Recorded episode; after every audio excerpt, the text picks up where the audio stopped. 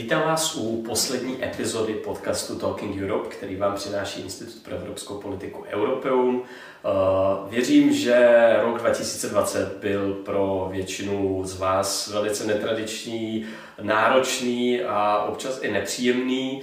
A rozhodli jsme se proto s několika dalšími kolegy z našeho institutu, že v tomto díle se zaměříme na rok příští a pokusíme se vytipovat, eh, jaká témata budou vládnout eh, evropským politikám příštím roce, co očekávat a na co se těšit možná. Já bych vám chtěl jenom za sebe a za všechny členy Institutu pro evropskou politiku Europeum poděkovat za sledování našeho podcastu a přislíbit vám, že v příštím roce Eh, se budeme snažit o trošku kontinuálnější přístup, eh, budeme se snažit eh, vydávat podcast pravidelněji a určitě bychom chtěli zapojit i vás, diváky, do toho, jaká témata vás zajímají a co byste chtěli slyšet v rámci podcastu Talking Europeum, takže určitě se pokusíme zapojit co nejvíc i vás. Já bych jenom chtěl popřát všem to nejlepší do nového roku a uvidíme se v příštím eh, snad už veselějším roce eh, s novými epizodami podcastu. Teď už přepouštím slovo mým kolegům a těším se na jejich, eh, na jejich predikce. Naschledanou. Dobrý den, jmenuji se Vladimír Bartovic a jsem ředitelem Institutu pro evropskou politiku Evropem. Co očekávat v roce 2021 od Evropské unie, České republiky v Evropské unii? Předpokládám, že i rok 2021 bude podobně vzrušující, jako tomu bylo letos, i když doufám, že se neobjeví zase nějaká nová krize v podobě nějaké nové pandemie nebo nějakého dalšího externího šoku, který by zase negativně ovlivňoval dění v Evropské unii na mezinárodní scéně ostatně i v České republice. Protože o zábavu bude postaráno již tím, že proběhnou volby v Německu, největší členské zemi Evropské unie. Odejde do důchodu Angela Merkelová, která, německá kancelářka, která ovlivňovala dění v Evropské unii v podstatě po dvě, dvě poslední desetiletí. Proběhnou volby v České republice, přijde nová vláda a bude otazný, jakým způsobem se nová vláda postaví k dění v Evropské unii, jaké budou její priority, co se týče Evropské unie, jestli se dočkáme nových projektů, jestli se dočkáme změny postojů, jako ku příkladu v otázce zavedení společné evropské měny eura. Evropskou unii budou ovlivňovat také naši partneři v zahraničí, Spojené státy. Proběhly zde volby prezidentské. Donald Trump v průběhu ledna 2021 skončí jako americký prezident, nastoupí John Biden, který už již dnes avizuje, že vztahy s Evropou bude pojímat úplně jinak než Donald Trump. Chce navázat mnohem bližší, přátelštější vztah s Evropskou unii. Evropská unie by měla tuto příležitost využít, jak i z hlediska spolupráci v oblasti bezpečnostní, kde se neočekává, že Donald Trump by pokračoval, že Joe Biden by pokračoval v spochybňování transatlantického spojenectví, jako tomu bylo v případě Donalda Trumpa, tak v oblasti ekonomické, kde by Evropská unie mohla využít příležitost a pokusit se se Spojenými státy obnovit jednání o nové komplexní obchodní a investiční dohodě. Minimum ovšem, co by bylo možné dosáhnout, je zrušení již existujících cel které na nás Spojené státy uvalily a také odblokování, odblokování fungování Světové obchodní organizace. Z hlediska dalších priorit Evropskou unii nadále bude nějakým způsobem stále ovlivňovat otázka vztahu se Spojeným královstvím.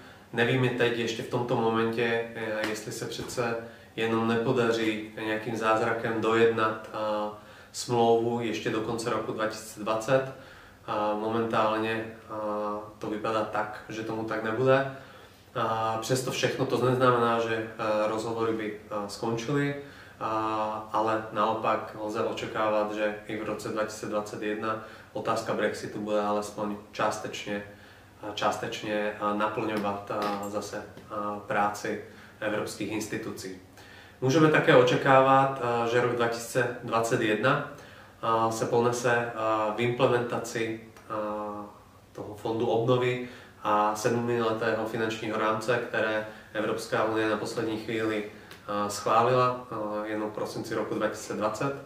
Můžeme očekávat, že spor, který měly některé členské státy a instituce s Polskem a Maďarskem ohledně otázky právního státu a dodržování jeho principů a provázanosti s fondem, s čerpáním peněz z fondu obnovy a z víceletého finančního rámce bude pokračovat, protože je možný, že právě rok 2021 bude ten, kdy evropské instituce začnou nějakým způsobem vyšetřovat a, a, a podívej se podrobněji právě na otázky spojené s dodržováním rámce právního státu a s čerpáním eurofondů v těchto dvou zemích a v tom případě může velice rychle vzniknout konfliktní situace.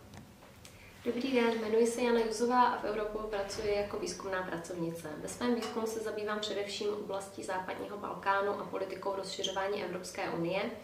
A v této oblasti očekávám od příštího roku především stanovení data pro první mezivládní konferenci mezi lídry Evropské unie a Albánii a Severní Makedonii jakožto kandidátskými zeměmi o členství v EU. Toto rozhodnutí se čekalo už na konci tohoto roku, ale bylo nakonec vetováno Bulharskem a to právě kvůli sporu ohledně výklad historie a určité historické otázky se sousední Severní Makedonií. Toto rozhodnutí, to stanovení vlastně data pro uskutečnění první mezivládní konference je klíčové pro skutečné odstartování přístupových vyjednávání, která byla oběma zemím přislíbena v tomto roce. Dále očekávám v oblasti západního Balkánu schválení tzv. ekonomického a investičního plánu pro západní Balkán institucemi Evropské unie. Tento balíček o objemu 9 miliard eur vlastně představila eh, Evropská komise v říjnu tohoto roku a ještě bude záviset na projednávání a schválení Evropským parlamentem a Evropskou radou. Balíček má za cíl de facto nakopnutí eh, západobalkánských slabých ekonomik a jejich přiblížení Evropské unii, a to v souladu s Evropskou digitální a zelenou agendou.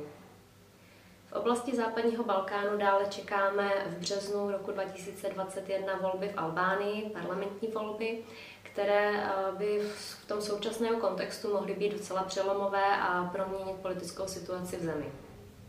V současnosti vládnoucí socialistická strana Albánie v čele s premiérem Edim Ramou eh, čelí eh, takové všeobecné nespokojenosti a protestům v podstatě v průběhu celého roku.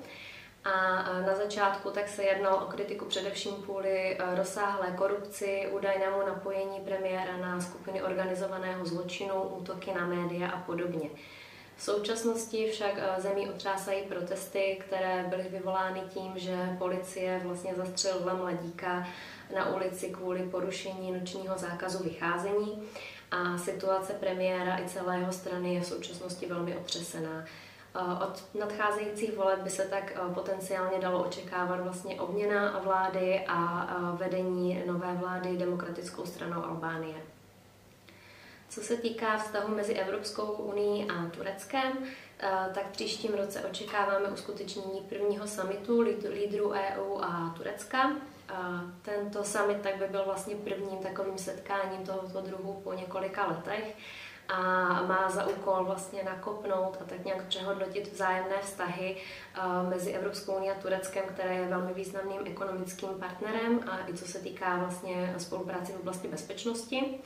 A vzájemné vztahy eh, velmi upadaly v posledních zhruba pěti letech a právě v souvislosti s eh, otázkou migrace, tak Turecko na jedné straně pro Evropskou unii představuje velmi významného partnera, na druhé straně eh, tuto svou pozici často využívá při vyjednávání s Evropskou unii k nějakým svým výhodám. Takže pro lídry Evropské unie tento summit bude velmi důležitý a očekává se nějaké přehodnocení vzájemných vztahů, zejména v oblasti ekonomické spolupráce a možná nějaká revize celní unie mezi oběma, oběma stranami. Dobrý den, mé jméno je Vít Havelka, pracuji v Institutu pro evropskou politiku Europeum jako výzkumný pracovník. A byl jsem požádán o to, abych zmínil několik věcí, které očekávám od nastupujícího roku 2021 v oblasti evropských politik.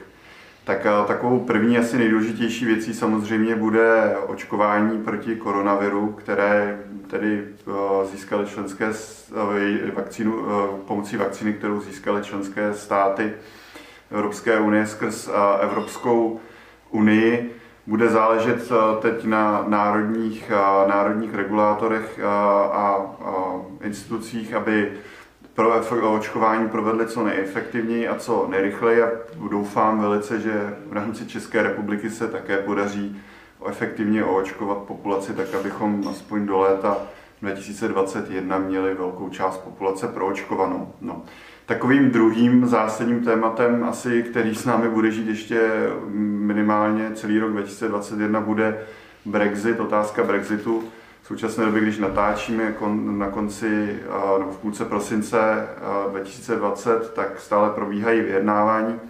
A ať už Brexit dopadne s dohodou nebo bez dohody nakonec, tak, tak je zcela jisté, že Evropská unie se nadále bude muset potýkat s Brexitem a jeho dopady na vztahy mezi Velkou Británií, Evropskou unii a taky na ekonomiku Evropské unie. Třetím pak takovým důležitým tématem a hodně důležitým především pro Českou republiku bude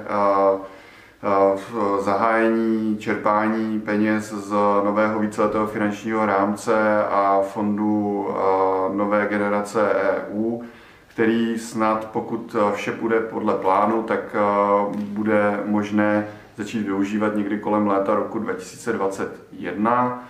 A předpokládám, že tento fond výrazným způsobem přispěje k tomu, aby ta uh, možná ekonomická krize, která může přijít v důsledku, v důsledku covidu, tak uh, by měla co nejkratší trvání. Uh, no a takovým třetím důležitým tématem, určitě nebo čtvrtým důležitým tématem bude nadcházející české předsednictví v roce 2022 to předsednictví je nutné plánovat pochopitelně dopředu, je nutné se domluvit s triem, které, triem předsednických zemí, to znamená mezi Českou republikou, Francií a Švédskem na nějakém společném programu a pak definovat české priority pro předsednictví.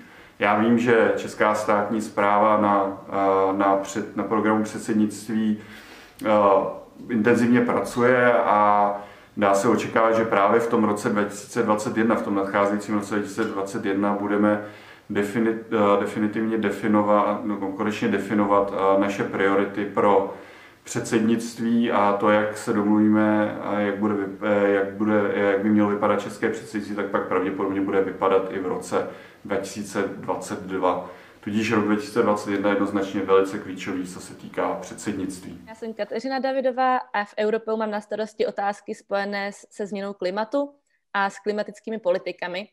A dneska jsem si připravila takový výhled, co nás v téhle oblasti příští rok čeká. Um, rozdělala jsem to na tři úrovně, mezinárodní, evropskou a českou. Na té nejvyšší mezinárodní uh, tam bude asi největším největší událostí uh, konference COP26 v Glasgow, která se měla udát už letos, ale kvůli pandemii koronaviru byla přesunutá na příští rok. Pořádají Velká Británie uh, společně s Itálií a jedná se o asi nejzásadnější takhle mezinárodní summit od té doby, co byla schválená pařížská dohoda. A příští rok se očekává, že se tam opět vrátí i Spojené státy, které tedy za Donalda Trumpa pařížskou dohodu opustili a nyní pod Joe Bidenem by se tam měli opět vrátit, což uh, dává vlastně světu jakousi naději, že by se mohlo podařit některé ty klimatické závazky opravdu naplnit. Takže ta se ude, udá, udá na, uh, v listopadu příštího roku v Glasgow. Co se týče té evropské úrovně, tak tam nás čeká první půlrok taková legislativní tsunami, um, kdy vlastně se bude tvořit nová legislativa uh, tak, aby odpovídala novému emisnímu cíli, který byl stanoven před několika týdny. Uh, evropské státy se dohodly na tom, že sníží své emise o 55 uh, do roku 2030 oproti úrovni z roku 1990 a příští půl roku se vlastně musí změnit, aktualizovat veškerá klimatická a energetická legislativa, která musí být v souladu právě s tímto novým cílem 55% a zároveň uh, se rozjede takzvaný balíček obnovy, což uh, vlastně balík peněz, na kterém se opět členské státy dohodly, že uh, ho využijí k tomu, aby pomohli svým ekonomikám uh, vlastně nějak obnovit um, po té pandemii koronaviru. A vlastně 37% tady z toho balíčku peněz by mělo jít právě na zelené projekty, takže i z hlediska klimatu bude důležité toto sledovat a, a vidět, kam vlastně jednotlivé státy ty peníze budou chtít dát. A když se pak podíváme na českou úroveň, tak tam um, asi nejzajímavějším nebo nejvíce očekávaným vývojem bude uh, zákon o podporovaných zdrojích energie, který měl vlastně být schválen už letos, a nakonec se to odsunulo až na příští rok a vlastně důležité, aby se tento zákon schválil a aby vlastně u nás mohly být obnovitelné zdroje opět nějak uh, zákonně podporovány a mohly se rozvíjet, abychom právě mohli přispět i k tomu vyššímu evropskému cíli. A ještě taková perlička na závěr. Příští rok bude Evropský rok železnic, takže se můžeme určitě těšit na uh, zlepšení a zkvalitnění železniční sítě a železniční dopravy v Evropě.